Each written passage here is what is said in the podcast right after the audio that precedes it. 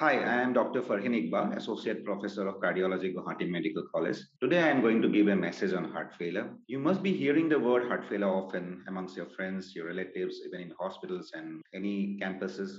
So, what exactly is heart failure? Heart failure is a term that we use when the heart is not able to pump the blood in such a way that its body's requirement is not met. Again, it can be said that we divide the heart failure into heart failure with preserved ejection fraction or heart failure with reduced ejection fraction. Depending on the ejection fraction, say the heart failure, if the heart is not able to pump the blood, then we say that it is considered as a heart failure with reduced ejection fraction. But sometimes the heart is not able to receive the blood from the other parts of the body in adequate fashion. Then also we say it is a heart failure with preserved ejection fraction.